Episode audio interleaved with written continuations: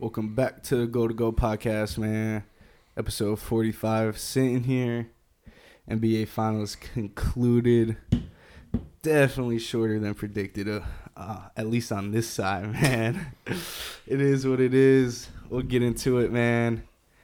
Um, but yeah, episode 45 went through a whole football season and now basketball season concluded, man. Um, so we definitely been in it, man. 45 weeks ongoing now.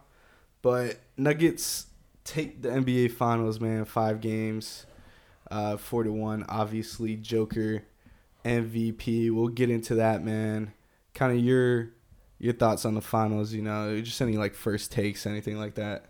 Um, it went pretty much how I expected it, but I mean, obviously, you know, hometown heat. It would have been really cool to see them win. I I said six, so the Denver Nuggets got it done in the game shorter. I thought I was gonna be right, the way the Heat started off playing, and you know, before the third quarter. But we'll talk about that.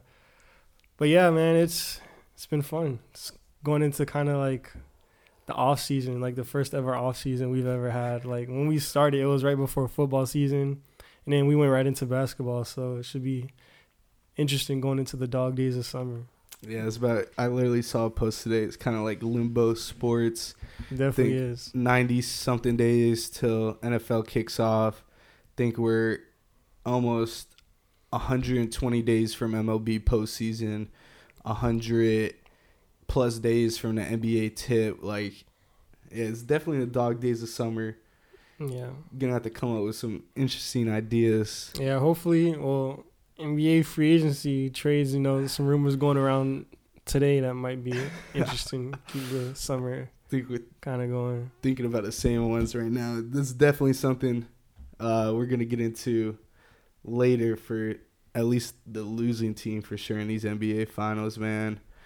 But I mean, Denver Nuggets, hats off to them. Much respect uh, to Yokes in here as a Heat fan. He dapped up all the Heat players after they won the ring. Total class act, man. Props to him. I mean, best hooper on the planet right now.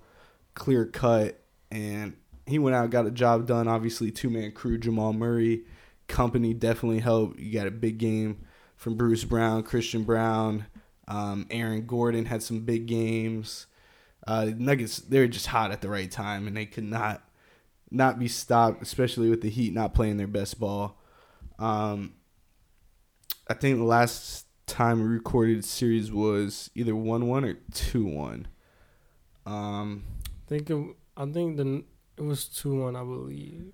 Yeah, maybe two one. Um, trying to think back to game four was a uh, third quarter meltdown. Nuggets best third quarter team there is. They just come out and absolutely dominate. I think it was like a five point game and a half, and they just came out.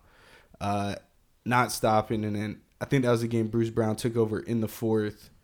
Uh, yeah. He had some big time trouble. Any thoughts from game four? It seems like forever ago at this point, but. Um. Yeah. Game. I think the most pivotal game in this series was Game Three, when you had Jokic and Murray going off for the thirty-point triple doubles, like the first time that's ever happened in NBA history. But just you know, in terms of Nikola Jokic, like stamping him as one of like probably the best player in the league right now, as one of the all-time greats. You know, going out getting 30, 20, and 10 on the biggest stage, in what seemed to be like the like only time the Denver Nuggets have really faced adversity in the postseason and you know just regular season so far this year. You know, coming out and having that kind of performance, I think that was like really a tone setter because you got to think the Heat just gave Denver their first loss at home since like March. You know, Nuggets backs were kind of against the wall. Heat were like they had a home court advantage. They stole it. Going into Game Three, everyone was like, "It's back in Miami." Like the Heat are playing with house money. You know, they got nothing to lose. Like it was looking very positive for the Heat, and you know the role players didn't have that be- that good of a game. Um, Michael Porter Jr. He didn't have the best series. He contributed other ways, but Shooting wise, he didn't really do good. Bruce Brown and KCP weren't really big factors in game three. It was Nikola Jokic and Jamal Murray, their two best players, getting it done. So to me, that was kind of where things kind of shifted, where, you know, Denver Nuggets didn't get a full team effort, and yet they still found a way to win with that two man game, and they were just too much for the Miami Heat. So I think yeah, the Heat pretty much lost this series in Game Three and in and in Miami, not being able to at least get one game at home. Yeah, yeah. Game three was that that two man He were doing a lot of trapping and Jamal Murray. They had some early success, I think, in game two. They kind of ran it late. Um, game three, I mean, Jamal Murray just finding his passes, Jokic, even if the help came, I mean, Jokic's finding the next guy, no problem. Uh, that's his game. That's easy money for him. Averaged 30, 14, 7, and almost one and a half blocks in the playoffs. And Mm-hmm. I think we all know first player uh, finished first in points, rebounds, and assists in the playoffs. The only player to ever do that. So you, you could call him a stat chaser. I mean, it is clearly not. He's It's different though. Like if you wanted to call Westbrook when he was an MVP a stat chaser, like okay, like he literally was like telling Steven Adams not to get rebounds. Like that's stat chasing. They didn't what that team was like. What they lose in the first or second round of the Yeah. playoffs.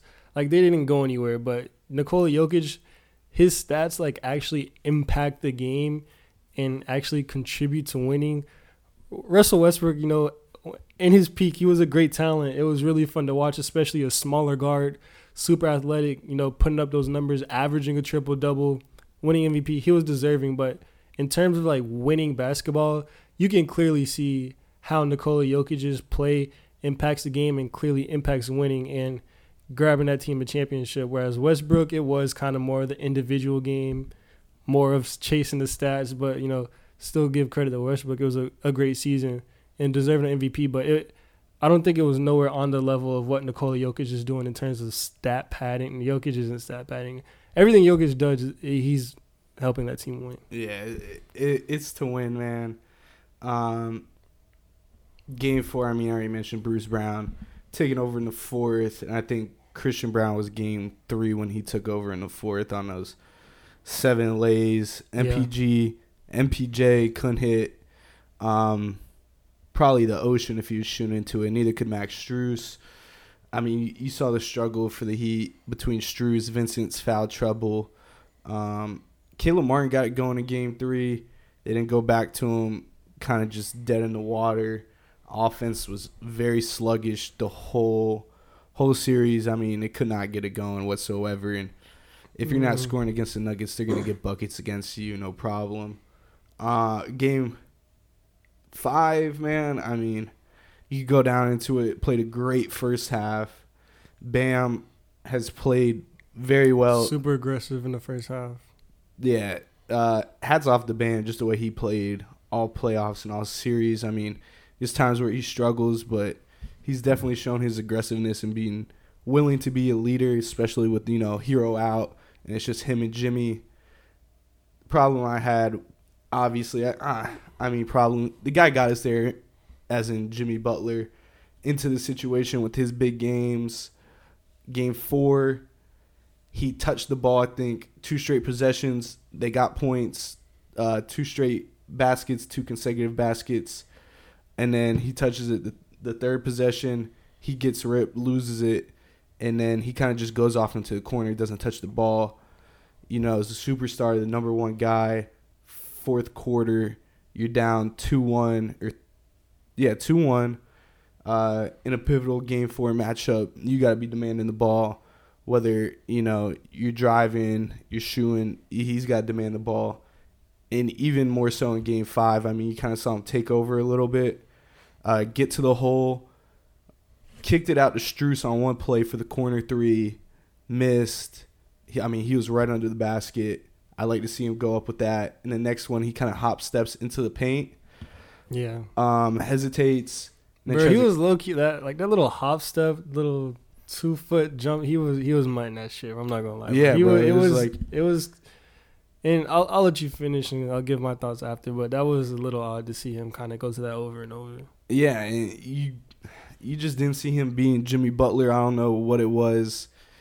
He wasn't going for the contact. Uh, it's just lack of going up in the paint. I mean, he'd get deep into the paint with penetration. There's a shot he was throwing up. Either you draw the foul, or, you know, you take it. A tough shot. He's hit him before. I like to see him go up with it, try to kick it out. KCP I think it was KCP. Just read it, ran with it, fast break dunk. Like in that situation, fourth quarter, not just the game, the season's on the line. You put the team on your back, go out, be that guy. I mean, there was a one point in the Buck series when he hit the little um, buzzer beater to send it to OT in Milwaukee, where he told Spo, he's like, he said, "You drawing up this plays for me." Mm-hmm. And you kind of didn't see that same Jimmy and like same shit in Game Six against Boston when he came down. You know, to take the lead. He, even though he got the free throws, he got the foul, but it was Jimmy with the ball. They wanted the ball in his hands. Yeah, and you didn't really see that at all late in the series, even in the beginning of the series, just demanding that ball, being that superstar, even if you're not one of the greatest scorers ever. You're the best player on this team. You're the leader. You're the heartbeat of the team. I, I just want to see him get more aggressive. Uh, that's really my one in few complaints, other than Spo leaving it Max Strus for the whole series. But I mean, it's Spo. I, I can't put the blame on him. One of the best coaches. He he just couldn't get the shots to fall that usually do. So yeah, for the Jimmy part, I just think like realistically, I think he was tired, bro. Like you got to realize like that shit is hard, man. Especially if you look at the talent disparities between the two teams, like coming in, everyone knew the Nuggets had a better team on paper and they had the better team overall on the court as well when you got you know your number three like MPJ, whereas he's not shooting at all. What does he do best? Shoot the three ball. His fucking shot wasn't falling at all this series. But what else was he doing? He was grabbing boards. He was using his length. He was playing defense.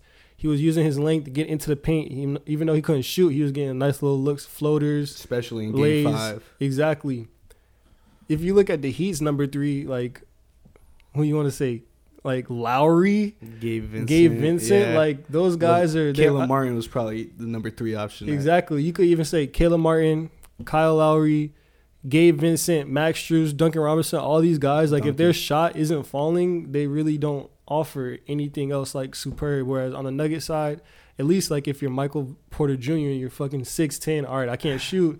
Let me go my, take my big ass to the paint, grab a rebounder, you know, throw up a floater over a guy I'm four inches taller than. So they just have more opportunities. And for Jimmy, like, bro, if you look back at this playoff run, it started in the fucking play-in. They lost the first game, so that's another game they had to play on top of that first play-in game. Then against the Bucks, like, bro, he had to score fucking 56 points, being guarded by what everyone like thinks is the, yeah, the best perimeter, perimeter defender in the league, Jrue Holiday. Like, bro, that shit is not easy. Then going up against the Knicks, rolls his ankle. That series still goes six games. Jalen Brunson, Jalen Brunson was playing really good, gave the Heat trouble. And then the Celtics, seven games. Jimmy Butler played amazing in those first two games, kind of won those games in Boston for him. But like after that, like it's he didn't even drop completely off. He kind of like slowly like plateaued and kind of just went down a little bit. And that's why I think like he was tired and his legs were kind of up under him. Like, and you saw, especially in game five, like, he was getting good looks, especially those little hop jumpers he was shooting in the paint. Like, it's not like they were bad. They all just were short, bro. Like, he had that one, I think, in the third quarter, just hit the fucking right in the yeah. front of the rim, bro. Like, he just didn't get enough under it. So, it, to me, it looked like Jimmy was just tired, like, mentally and physically just exhausted for having to carry, you know, a less talented team throughout this playoffs. Like, what he's done is amazing even if he did win the championship, like that shit would have been crazy. As an eighth seed, all those miles on his body, playing all those minutes against, you know, all those teams and not having, you know, weapons around him like Jokic had, where Jamal Murray, he's putting up 30 point triple doubles. Christian Braun, a rookie coming off the bench.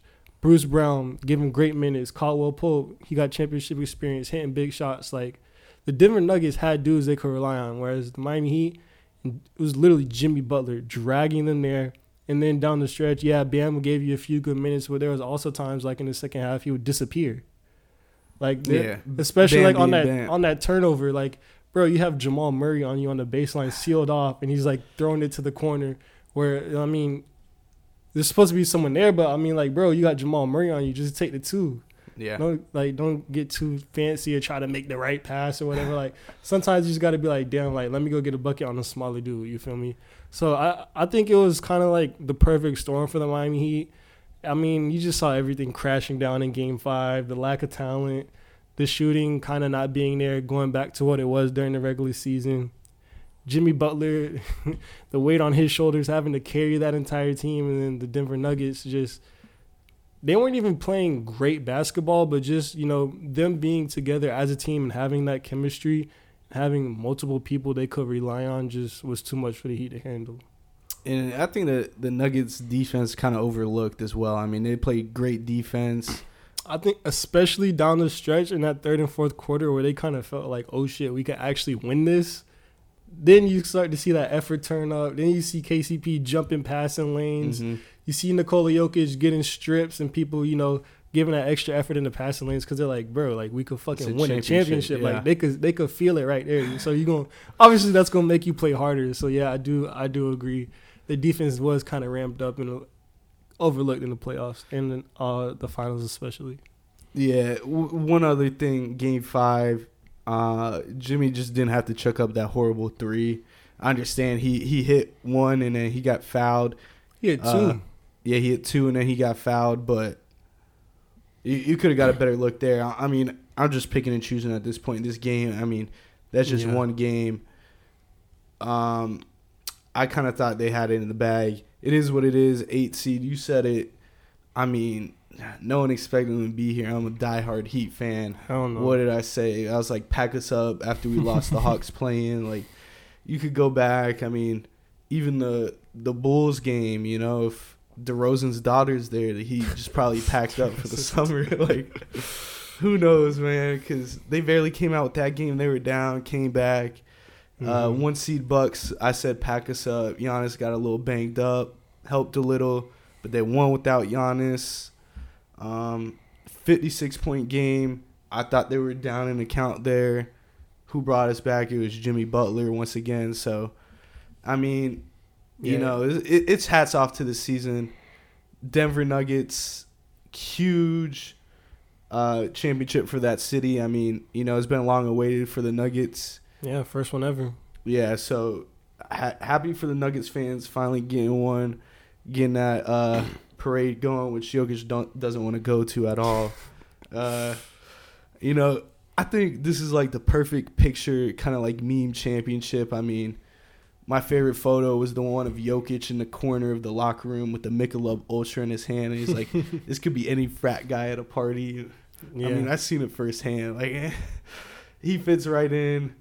seven footer though. Se- yeah, it's just good at basketball, bro. Like Yeah, probably like the girls walk up, oh, do you ball?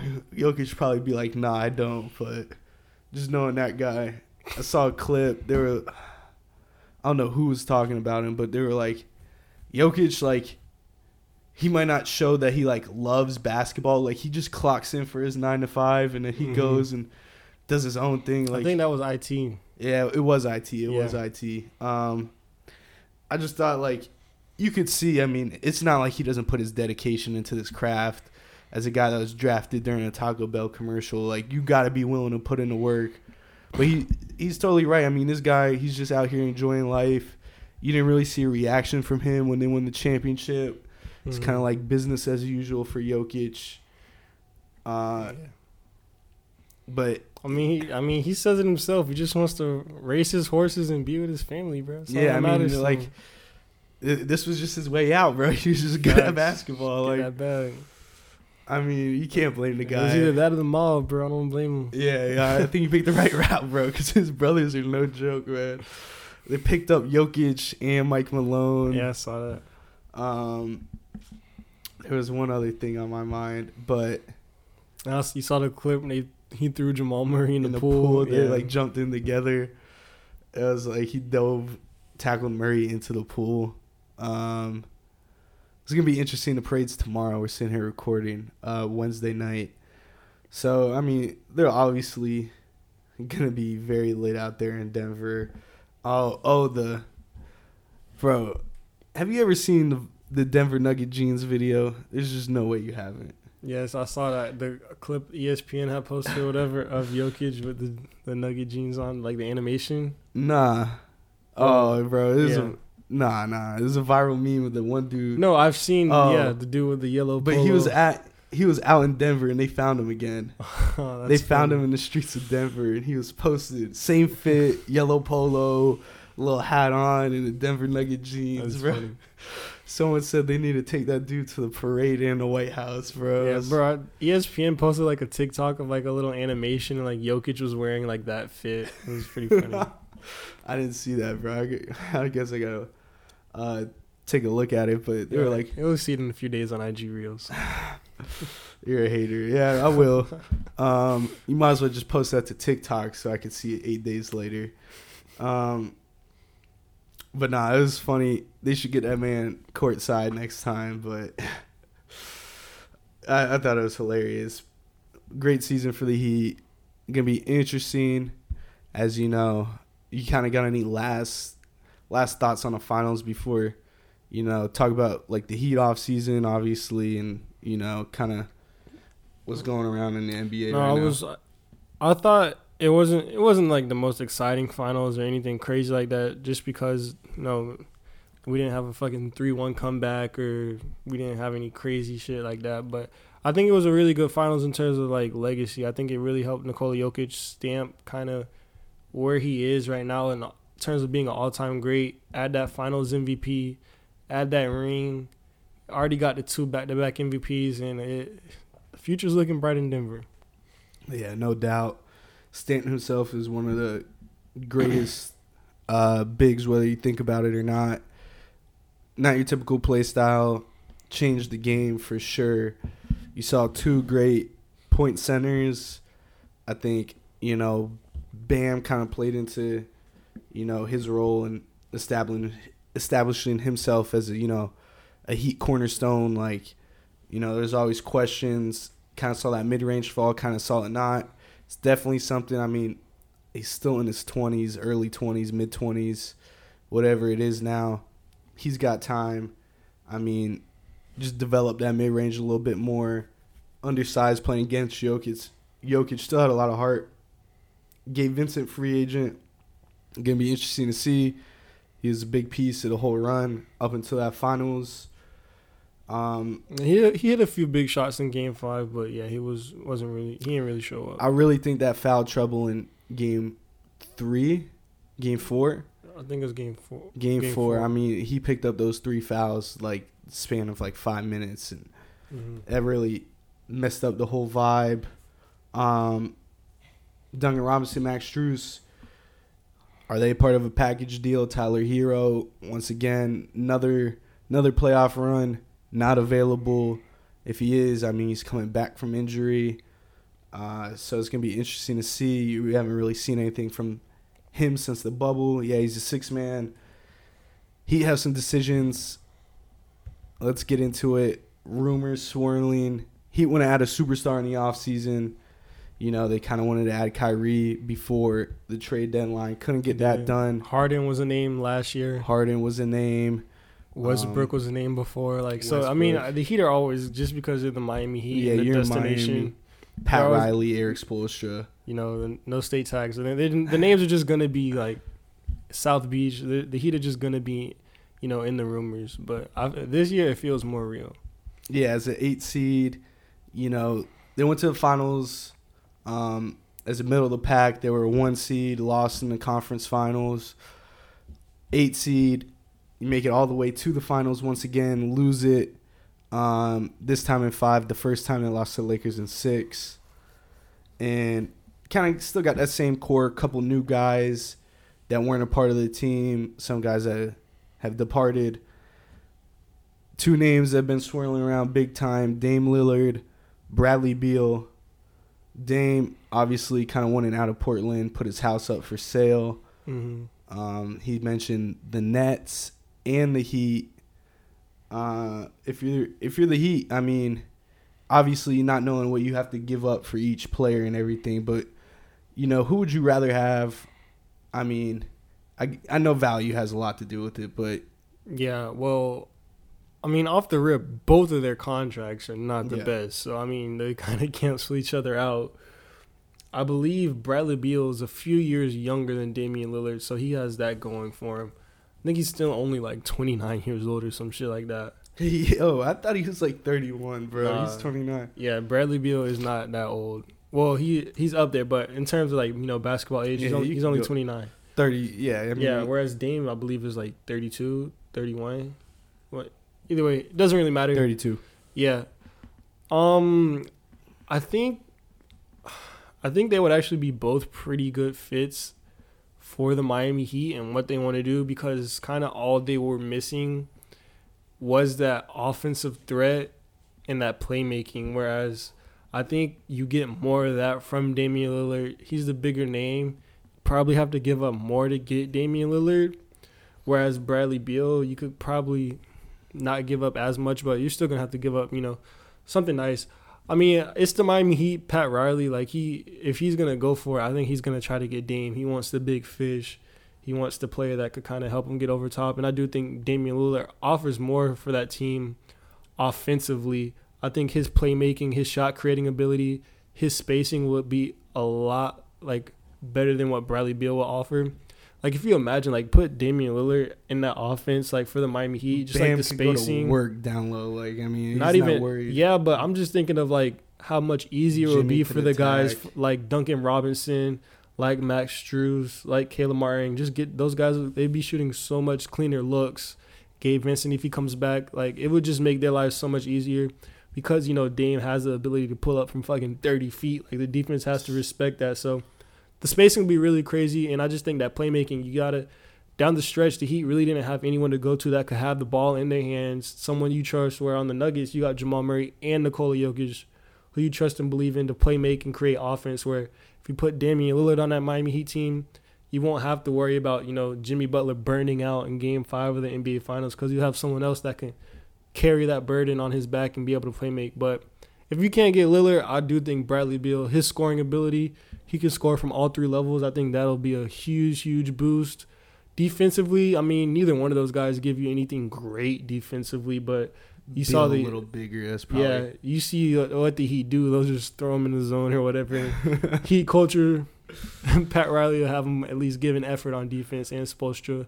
So I think they're kind of similar players, but I just I do think Damian will elevate it just a little bit more because of his playmaking ability that I don't think Bradley Beal really has on that same level.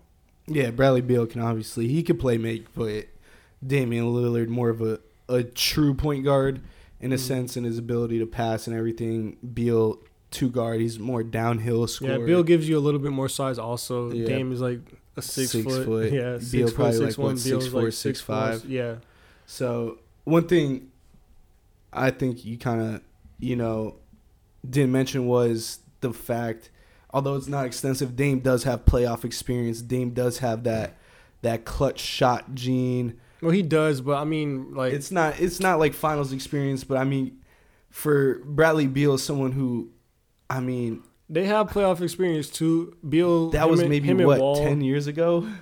Him and Wall had a little run. Yeah, like Dame, like, bro, like, I mean, no one was really, no one really took the Trailblazers seriously. I mean, he's been he does have playoff experience. He's made the Western Conference Finals, but I mean, every single time they've they haven't made any noise. So I I, mean- get I get what you're saying. He has the he has games played in the postseason, Yeah, like but on the on the team like the Miami Heat, I don't, yeah. that, I don't I feel like it matters, but I don't think it's that big of a deal when you have guys on that team like Kyle Lowry, like Kevin Love, Jimmy Ugh. Butler. I mean, a lot of those dudes on on that team were there in that initial bubble run playoffs and coming off this playoff. So I think playoff experience won't be that big of an issue, especially coming into the Heat culture where, you know, those guys don't care about what you've done. They don't care about what's going on. They just want to win. And uh, I think if you're someone like Damian Lillard or Bradley Beal, you're not coming into that team like, all right, like I've played in the playoffs, you know, I've done this, I've done that. Like, no, it's all right, I'm here to try to win. Like, I'm just going to fit in where I get in type shit. You feel me?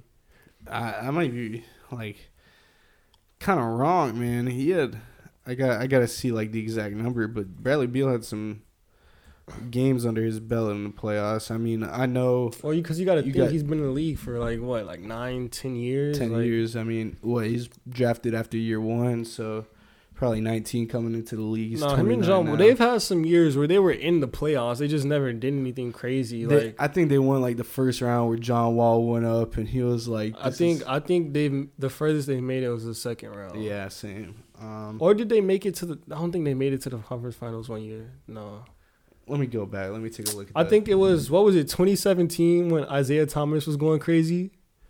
That was Yeah, like the last like real year they had. They made it to And the Beal had a decent second series. round that series. They went to one, two, seven games, Eastern Conference semis. Yeah, Yeah. against Boston. hmm Um, Beal played pretty well, I think. So did and John Wall had decent games. That's when he hit that game winner. that was against. I, th- I think that was in the first round against Atlanta that they did that. Um, no, that's when he stood up on the table and did that. But I think it was another game against the Celtics. He hit a like a, a clutch What- three. mm, maybe. I mean, they won I can't. both games at home, Yeah. but it kind of. Oh, maybe game six, they only won by one. I think it, that's Beal's plus minus. It it It Yeah. it regardless, they, yeah, they, Beal definitely got some some playoff experience. yeah. Um, But Damian Damian Lillard's definitely made it further, for sure. But I mean, and he- making it he's probably had more to do. but making it further, like, like you knew you was playing the fucking Warriors, bro. Like you're Yeah, just pack steamrolled, like, like Damian Lillard and C.J. McCollum. Like, come on, bro. like It's who's their fucking- three? Like, bro, they had the worst small forwards of all time in They've Port. had zero wings. Like, bro, when Jerami Grant's like the best wing Damian Lillard's ever played with, like Alfred Camino, like, Yeah, on. Alki, dude. Oh yeah, he's he's definitely had his fair share of you know. Um, I can't even think who else, bro. Was in that I mean, Beal played with a good big Marcin Gortat back in the day. and they Nene. Um, I mean, Yeah, it, it just goes on. It. I mean, part of it had to do with the Wall and Beal taking up all the money, but two blame two him, big bro. bags. Um, Hall of Fame bag chaser. but I did see something. Brian Windhorst did report. Don't be surprised, kind of the package if Beal is dealt of what it actually is, because he doesn't think it's going to be as high as people expect it to be, just because that contract is so unfriendly for And Bradley Beal. also, Beal has a no trade clause, so like Bradley Beal has to want to go there. Yeah. So he kind of has all the leverage. Like even if the uh, Wizards can get a better offer from a different team, like if Bradley Beal doesn't want to go to fucking I don't know Houston, like he doesn't, he's not gonna go. Beal times Harden, like just too Yeah. ball dominant. Yeah. Um, it can be interesting to see where Harden goes. Also, I mean, it's only been Mm. reported Philly and Houston. I don't I don't know if Harden comes back. Um, he might. It's a possibility. I, I could see him in the Heat uni. Um, I don't know. I don't. I don't know if you would want Harden. I don't know how he'd fit on the Heat.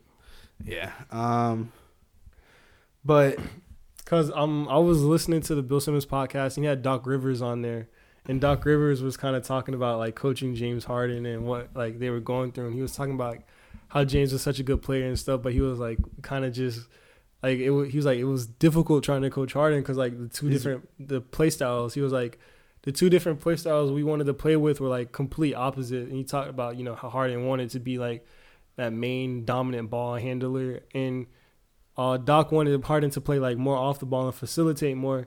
And it was kind of funny when he was describing Harden's game. The main thing he kept saying was like, "You know where the ball's gonna go." He's like, when Harden has the ball, he's like, "You like, you know where it's gonna go. Like Harden's gonna dominate the ball, so it makes it easier for defenses to adjust." Whereas playing off ball, you know, he was like, like the adjustment Curry did when playing against the Clippers. He was like, Curry was off the ball. You didn't know where he was at. It was so hard to keep up with him. He's like, where, whereas when Harden has the ball, he's like, you know where the ball's gonna go. So I do. I don't think I take that in the fourth Heat. quarter. I mean, yeah, it's just kind of just tossing it around. But I mean, Beal, Lillard, I'll, I'll take either of them. Uh, obviously, there's only two players off limits in trades at this point. It's Bam and Jimmy. Tyler Herro, he's definitely available to get traded. Draft picks: Duncan Robinson, Max Strus. Um, You know, Jovic. yeah, I have seen Jovic part of it. Guy that's you kind of don't want to let go yet. He's your first round draft pick, 19 years old, Yeah, he's Still still, young. You know, the Heat known for developing players. This is when you could develop. You ship him off. Uh, might not be the same for his career. mhm. Obviously, at that point, you really don't care because you dumped him off. But I mean, Yeah. you know, it, it's something that you could see. Tyler Herro, I don't think he'll ever be, you know, I don't. I don't want to say an elite. I mean, he's a great scorer. He's an all star caliber player. That's I don't- pretty much all he does is score. Yeah, I don't think he'll ever re- reach that superstar esque level. Um, I almost want to say his ceiling's either at Bradley Beal or even below Bradley Beal, Kind of. I think of. Bradley Beal's a good ceiling for Tyler Herro. yeah, it's Yeah. like it's it's around that general area. I don't think you know he could ever reach that next level, that superstar, tier one, tier two player. He's kind of you know just a star in the league. Um, I mean, we play Madden a lot. Dev Trait, uh, you know, franchise is like a star. He's you know not a superstar, but he he's a star in the league. So, I mean, obviously he could break out, do some great things, become a superstar, but still really young. Hasn't gotten to that point. Really haven't seen the progressions through it. Just kind of what I thought he was Mm. and not being able to stay healthy. I know diving for a ball, breaking your hand, like there's nothing Freak you can really, yeah, yeah. do there. But two playoff runs, the Heat needs you, and one of them you didn't play at all. So it, it's tough. I mean, Oladipo is definitely going to be gone off the roster. Um, Kyle Lowry, Kevin Love, maybe. We'll we'll see with those guys, but it, it's going to be an interesting off season you know, a lot of moves to be made, not just by the Heat, by other teams. Will definitely. Yeah, Stay did you in see the reports of Zion being available? Oh, I did see Zion as the latest one. Who was it? Someone else? Zion and someone else? well, the the team, well, I, they, I saw them saying like maybe Brandon Ingram yeah, I they were gonna ship, but I think uh, most of the reports were saying Zion and the Hornets were a team that kept popping up for Zion. And that number two pick. and and Zion on the on the same team. Man, I mean, you know, take it back to the high school days. Those were the two yeah, kind like of big names. Like they were, they were those dudes. Uh, I think they even played in AAU 2018. game. That's a fucking super team, bro. Oh, dude. oh my gosh. You put like Zion on Chino Hills, like back in the day with like yeah, this I is mean- 2019, bro. We going insane. I mean, if LaMelo stays healthy, he's one of the best not like he, he's up there with, you know, top point guards in the league. he's a good point guard, yeah. Um Zion one of the Scoring point guard, yeah. Yeah. I mean, he's got incredible length as well and he can pass too. So uh it's a question of effort, health, Zion, we all know it's just health at that point. shit. Yeah, they there are some, you know, effort questions as well, just because he hasn't been able to shed that weight and be at a um a good playing weight. But I mean, health is also a big thing. I think that's what his girls like, kind of like grizzly, you know, with all the That's trouble he's also, gotten you off know, court. off the court situations going on as well, distractions. But I mean, new scenery might be best for Zion, but I don't know if the Pelicans are up for it. Yeah, uh, it, it's gonna be interesting to see with that. Obviously, all the memes. 2019 draft class. You had Yeah, uh, Ja, uh, Zion, R.J. Barrett, who PJ Washington. P.J. Washington. like, you got two with you know women problems. You got one flashing guns on IG Live, and then um, you got R.J. Barrett, who's Yeah, just just- average. like. they kill RJ. That might be the worst one. Yeah, they're, they're like uh, gunshots, back shots. Um, Guns and buns. yeah, it's like, and then obviously PJ with you know his BM drama, and RJ Barrett, yeah, catching the worst of the bullet. I mean, just playing in New York, it, it, it's Tough. so tough for RJ. Yeah, I mean, as a young guy coming into this league, I mean, he's Canadian first off, and you know, I mean, he had a big stage, you know, from high school. One year at Duke. and the one year at Duke when they had the super team. But Mhm. other than that, I mean, it, it doesn't amplify to New York City and Running with what your those favorite player. Cam Reddish. Cam Reddish, uh, yeah, I mean, favorite player, bro. See, you just take everything. I like Cam Reddish as a player. I think he's, you know, kind of got an unfair chance in the league. You look Oh, at there's someone Dame guys. can run with. He's on Portland, right? Cam Reddish. Does he fix their wing problem in Portland? I mean, he's been there for like half the season. they not. Oh, it was a trade deadline, wasn't it? Yeah, I think, they so- got something like that. deadline. Yeah. I mean, he didn't play bad, but I mean, come on, you're asking Cam Reddish, that's uh, a role player, you know, a three three and D type guy. Um, to Um, go go beat CJ McCollum and, a three like ah. There's there's a lot of things in Portland that kind of need attention. Not just maybe the wing like six years ago they needed five years ago. It's a little past due just for a wing guy. Well, I mean, if Portland makes the right moves. They could have a pretty interesting future. Oh, Just they no got doubt. a lot. Of, they got some young talent, young guys. You know, ready to kind of come on the scene, take a bigger step in their career. So, especially if they if they do right with their draft picks this year, kind of a haven't been too heavy into the NBA draft and like the prospects, whatever. But it's kind of a top heavy draft. So, if you got one of those early picks like the Portland Trailblazers is doing, they intend to you know move up and kind of get a few more extra draft picks. It could be some some bright days ahead for Portland, excluding Damian Lillard, which is kind of crazy. You you mentioned top heavy kind of draft, but you take a deeper dive into it. You know, after the Nuggets won, the questions were, you know, GMs now are they going to invest in these later later picks, kind of like you know the Nuggets did. I mean, he wasn't you know a top prospect by any means. You go into the draft. I mean, you look at R.J. Barrett, top pick. Um, you look at the top picks from the drafts. You know, kind of like Markelle Fultz, the Lonzo Balls. Who has turned his career around and been playing great basketball in Orlando? No, he's been way. playing. He's been playing good basket. He's been playing good good basketball. No, this past say. season, he's leveled it up. no, yeah, he's, he's a good player. Like definitely a starter in the league. Um, yeah, obviously after all those shoulder problems kind of like cleared up, no longer with those. So it's definitely looking good for him. But I mean, every NBA draft's kind of like top heavy, and you kind of see sometimes the buzz. Um, there's always gonna be late talent. I mean, they talk about the Nuggets and the Heat. Jokic late round draft pick, the Heat running with five undrafted players or whatever it was. You know, the talent later in the drafts. So like the OKC, who has, you know, they got the young talent, they got the young core, and they still got a boatload of picks. I mean, they're still Even in got another one position. during the NBA Finals. Yeah. And so, I mean, they're doing just fine. You know, does OKC kind of try to go to build that route?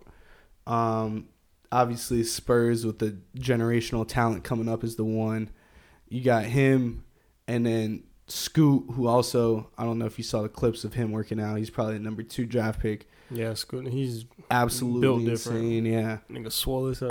Bro, quick. I He's mean, only like six two though. He's not that tall. Yeah, I mean he's a he's a kind of older style point guard in size wise, but six two. I mean you're undersized, but that's not that's not the worst. You just you're just a point guard at that point. You're yeah, just not a six score. six And guy. He's yeah. super athletic, so he could jump Yeah. with anybody. Yeah. You're not like the Jamal Murray type or you know the LaMelos who's you know taller in size, but he could definitely get it done. He'll probably go number two. So after Him or Brandon Miller, I don't know. you're right. Um, It's it's it's hard to say until we to the draft because I mean, bro, the number two picks being floated around. Charlotte wants to trade it, but you know they're saying if Charlotte's sticking, they're gonna pick Brandon Miller. But the Nuggets want to trade to bring in Scoot Henderson. Like it, it- you just won't know until you know the names are picked. So, I mean, after Wemby, the one and two, I mean two and three is kind of up in the air. Then you got um, what's his name, Buddy from UCF. You got the Thompson uh, twins. yeah. It's a it's a few decent prospects out there. Um, that guard from Baylor, he's like one of like the best just scorers. He's projected to go pretty high. I don't. know. It'll be an interesting draft. A lot of a lot of good talent. Yeah. Um, The NBA draft is all is never as like hyped as the NFL draft, just because one you don't get to see the players as much as you do in the NFL draft because those guys are playing college football for three years, and you got guys like Marvin Harrison who've been superstars since their freshman year, so it's easy to follow them. Whereas in the One NBA, you got dudes like Scoot Henderson who don't even go to the fucking college; they go into G League or whatever, and they're not really that televised. So Um, I think they'll they'll be fine in the league. yeah, you got you know other G League. You go overseas, play for a year. Yeah, and the and the foreign players too. Like I yeah, mean, people I mean, there's no people in the NFL football. aren't getting drafted from fucking nah, they Ukraine, bro. they do. I mean, they they come over. they come from, and play college yeah. first. Yeah, Uh, so yeah, it, it definitely is different. It's like you know when the Knicks drafted Kristaps, no one, Darko, um, Luka. Talk about Bus, yeah, Luka. They were like, mad. no one that. knew where Luka was coming from. Yeah, and now he's one of the best. Like I mean, even like guys like Goran Dragic, you know, that were brought into the league. These guys, no one, no one knows knows who they are unless you're a fan of that team or you're following that draft class heavy. Which, you know, when it does, or you're following closer, the prospects. Yeah, Yeah, I mean, I mean, we'll, that we'll do a little mock or what, something. in two weeks, bro. Like, I think it's the twenty second. Next week, Is it? pretty sure. Um, why Scoot Hen- Henderson is uh still in play at two. See, it's twenty second. Yeah. Um. Shit basically here. Yeah. so maybe we do a first fifteen picks or so. Yeah, I don't know, but we'll, we'll see, man. We'll talk about it. Yeah. Uh, regardless, gonna be interesting. See those moves. Teams gonna be shaken up, rebuilds, final pushes. Kind of is for the Heat. You know, Jimmy Butler era. He's getting up there in age. You saw him tired at in the playoffs, rightfully so. But we- we'll see, especially going after two. You know, not young players, but two players that have been established in the league. We'll see what that um, you know, is the Philly era going in a different direction?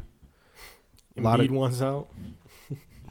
I mean, don't, Embiid, Is he done trusting the process? just like uh, Jamal Murray said when he brought up the meme post post game, you know, after the celebration of uh, Jokic and Embiid both running, and Embiid's out in front, grabs the MVP trophy, stops, and then Jokic just keeps running. He grabs the Finals trophy, the Bill O'Brien. So I mean, Jamal Murray said in a Little press tortoise conference, versus the hare. huh? Like the old story. Oh, Like yeah, the tortoise versus the hare. Yeah. No, hundred percent. I mean, I'm pretty sure they taught us all public schools that story. At that point, uh, in the state of Florida, because Alright. not even public. Like, bro, I don't just think any. Florida education is something we should be talking about right now. it really isn't. But very controversial. all right, bro. we're, we're, I'm just saying, like, that's something that when I was a kid, okay. Might be teaching them something else nowadays. Man. Yeah, all right. We got we got no comments. This is not a political podcast, man. I'm we're just out saying, here. yeah, I don't make the laws. talking sports, man. So what? An old memory pops up that relates to what Jokic in the Embiid meme and Jamal Murray drunk on the press conference wanted to talk about. Maybe not drunk, but he was tipsy, bro. Because there's no way you just bring up that meme and not be a little lit. But so speaking of Embiid, it's funny like you brought it up. Doc Rivers also was talking about like Joel Embiid and Bill Simmons was like, you know, what does it take for Joel Embiid like to, you know to get to that next step? Like Jokic and Doc Rivers is like he has it in him. He was like, the main thing is like health. He's just got to be healthy. He's like the second thing is he's just got to be able to like you know elevate his his teammates and like make his the players around him better. And he was like, yeah, coming in like that culture. And then Bill Simmons was like, oh, that like you know trust the process and everything. He was like, how bad? Like was it like could you feel like how bad it was like when you got there? And he was like, yeah, it was a real thing. He was like, it was times like where I had to like convince Joel like he's like, yeah, like you can play because he's like he missed his first two years in the NBA. He didn't play at all. So when Doc Rivers, he's like, yeah, when I got there, he's like, dudes are basically like used to just like sitting out and not playing. He was like, I kind of had to like convince Joel like or tell him like, bro, like yes, you can play, like you're gonna play, like you don't need the rest. So like that kind of mentality coming from the Sixers is interesting. Like like Joel Embiid just like wants to just sit out games and kind of low manage, whereas you got a coach like Doc Rivers that has to. It's interesting that like you gotta light a fire under someone's butt to go play. Like damn, like you don't want to get out there and play. Like your coach got to tell you like it's okay, and it makes sense, you know. Especially same shit with Ben Simmons. Like you know he missed his whole rookie year as well. You know he could kind of won rookie of the year like the second year, and you know that whole joke.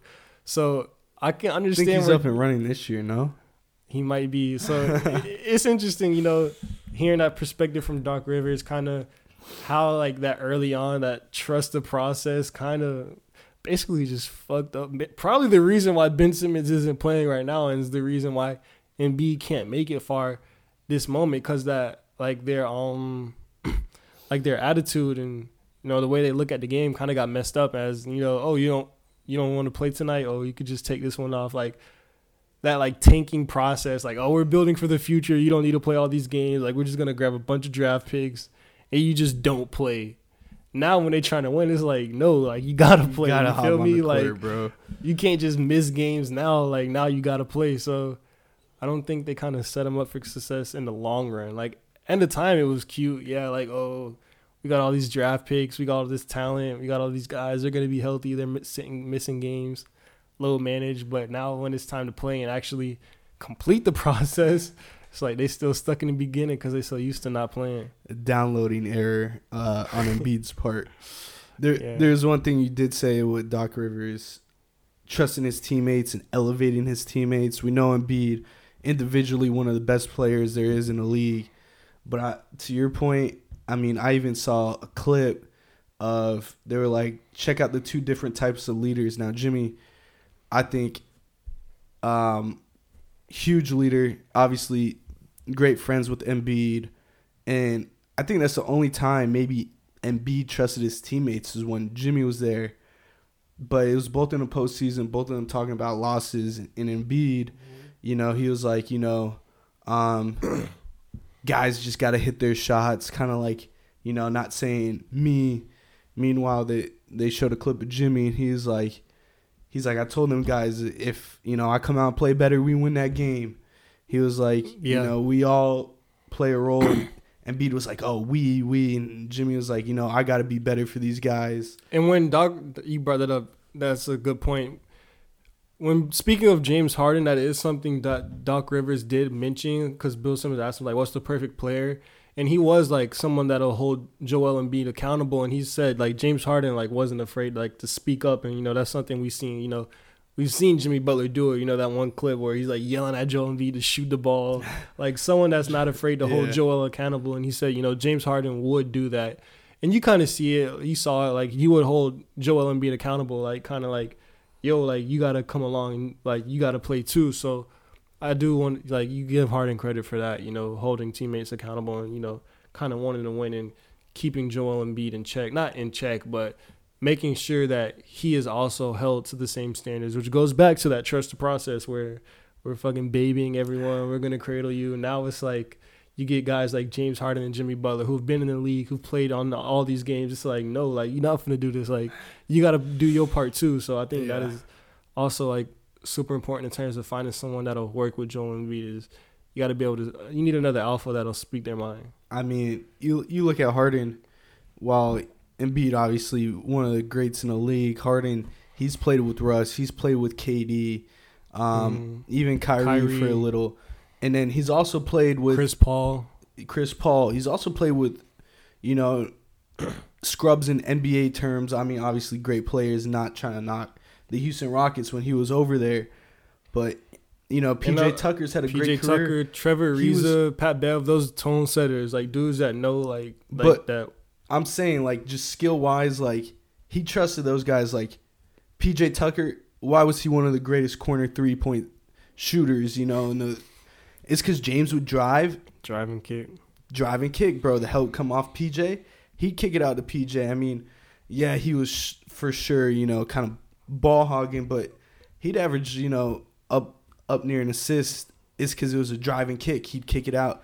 These, I mean, PJ Tucker, not one of the greatest shooters on the planet. I mean, Mhm. yeah, sure, he's good from the corner, but he was getting the best looks. Like, I mean, you're standing Gordon, there wide open. dudes, yeah.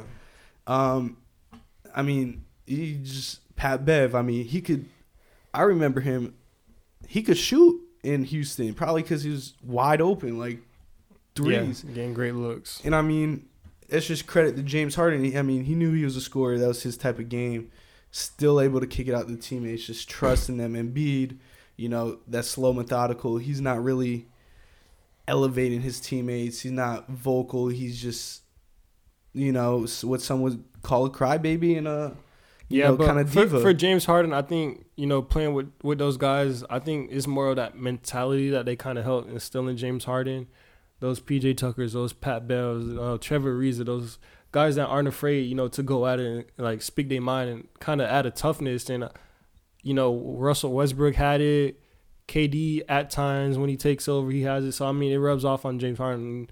You know, Jimmy Butler. I mean, we know what he's been through and his situations in the NBA, playing for Thibodeau, you know, the whole Minnesota situation. So I think in Philly, you when you see James Harden and Jimmy Jimmy Butler have the most success with Joel Embiid, it's like, yeah, these dudes like they're kind of like no grinders, no, no yeah. bullshit type of guys. Like they know like what it takes. They they're not gonna go for this low management, this trust the process bullshit. They're like, bro, we're here to win. Like Joel Embiid has the talent. They have the talent. Like we can win games. We can make it far in this league, and they're trying to win. So when you got have someone like you know Ben Simmons who comes from that same cloth as Joel Embiid in terms of you know low management, trust the process, kind of being coddled, like it's not gonna work because they both on the same page and they not they don't got like that dog and they don't got that that hunger that fight. You feel me? They've been yeah. basically coddled. So I think someone else from the outside is definitely gonna have to come in for Embiid or a new a new change of scenery for Joel Embiid and, t- and trying to get over that hump is going to definitely be key. I agree 100%. You got, you know, any kind of last takes, any last comments, any topics we missed? No, that's oh um on the NFL side, AFC East little turmoil. What's, what's going on with uh, Diggs up there in Buffalo? Oh yeah, Stefon Diggs, man uh, not reporting uh, to minicamp, right? Is the Madden curse already happening? well, first off, I mean, we, we could talk. With, with, Josh Allen on the cover, dude almost lost the playoff game to Skylar Thompson. I, I, I'm, I'm not gonna say anything. Or a quote unquote washed Miami Dolphins team. I think they had what one or two defensive touch. I think it was just one, but they had multiple turnovers on him. So you know, a little bit confusing. You know, Bills got a great defense. They shut down Skylar Thompson in a playoff game in their playoff win last season. I mean, dude, if they have Teddy Bridgewater, I think they win that game. So I, I don't think that's kind of deserving to get, deserving to get on the cover. I saw, you know, something like maybe they should have put Joe Burrow on it. I'm like Jefferson. I, put yeah, put Jay Jets on it. I mean, it's not like it was his fault they were losing. I mean, he was the whole reason they were winning. So, Josh Allen, obviously talented quarterback, he didn't play up last year. He didn't. He had, a, you know, kind of a down season in his terms as being one of the league's most talented players. Should have made Brian Daboll the cover athlete. Yep, the Brian Daboll curse, whatever you want to call it. You know, he's gone. So Daniel Jones has his best years. Clearly, the coach, man. Yeah. Um. Where's Daboll at now? Oh, I mean, never mind. Uh, that's how how long I haven't been thinking about football, but I mean, you could have went so many different rounds. But in terms of Diggs, obviously, few years in Buffalo. You know, you're playing in Buffalo, somewhere that's not indoors. You know, he's a receiver. He wants to catch, you know, footballs all season long, not just when it's sunny, sun shining. Uh, I mean, you can still catch him in the snow a little bit harder. And Josh but, Allen has the talent to complete passes in that weather. Oh, 100%. You know, yeah. I work with a Bills fan. He always says Josh Allen's the perfect, you know, Buffalo quarterback, which he is. I mean, strong arm, mm-hmm. um, can run as well. I mean, he do, does it all. But Stefon Diggs, I mean, he's seeing it, you know, getting up there in age in terms of receivers. Not many play past 30. Uh, usually when they kind of hit that wall, so for him, he's like, it's championship time for me. Like I, I don't know how much I got left in the tank. We've ran it with this same squad. It hasn't worked, man. Like no. In- And the report is saying he want to go to Dallas and play with his brother. You're not finna win a trip there either, bro. I'm just gonna put it. I mean, at that point, I think he's just hanging him up and say, "I want to play with my bro." Like, Yeah. thi- this is bigger than a championship. This is, you know, this is me and my my brother going to work, Yeah. and maybe maybe I could elevate them, give them a, a slight chance. Well, I mean, it is the NFC, so the only team they really have to beat out would be the Eagles. So I mean, you, you throw CeeDee, you got Stefon Diggs on the other side. That's a little mismatch out there on the uh, corner for some teams. So I For know you're not going to say not the Eagles, but uh, you also see the reports that Russell Wilson should have been an Eagle, and they wouldn't have Jalen Hurts, your boy Jalen Carter. Who else? The Sweat Bros. I think Sweat was gone. Part of the deal. shoulda, mean, coulda, woulda. Yeah. Listen, we'll, bro, we'll talk about that's it. Wilson's fault. He he's the one that declined going to Philly. So not, not It could do, what it is, man. But as you said, Denver bounce back season. When did I say that? What do you mean? You said Sean Payton, he's gonna elevate Russ. I said that. Yeah. Well, I mean, having a bounce back season for the Broncos was what? Like no, but but you said they're gonna have a good wins. season. Yeah, you said So, playoff like, contenders. I mean, not Super Bowl champs, but you said they're gonna have a bounce back year. Russ was gonna have a you know way better season than he did last year. Yeah, you know, not much else he could go to, but up. So I mean, dude, I think you scroll on a TikTok and find the clip, but of you talking about it. Re- Regardless, man. Uh, you got I mean, any, they, like I said, any they thoughts set on the bar so low. Like it's, it wouldn't be hard for them to be better. any thoughts on Diggs? Nah, it's classic receiver drama, man. Are they the most uh, drama filled position group? Come on, bro. No, I More than actually think it's offensive guard.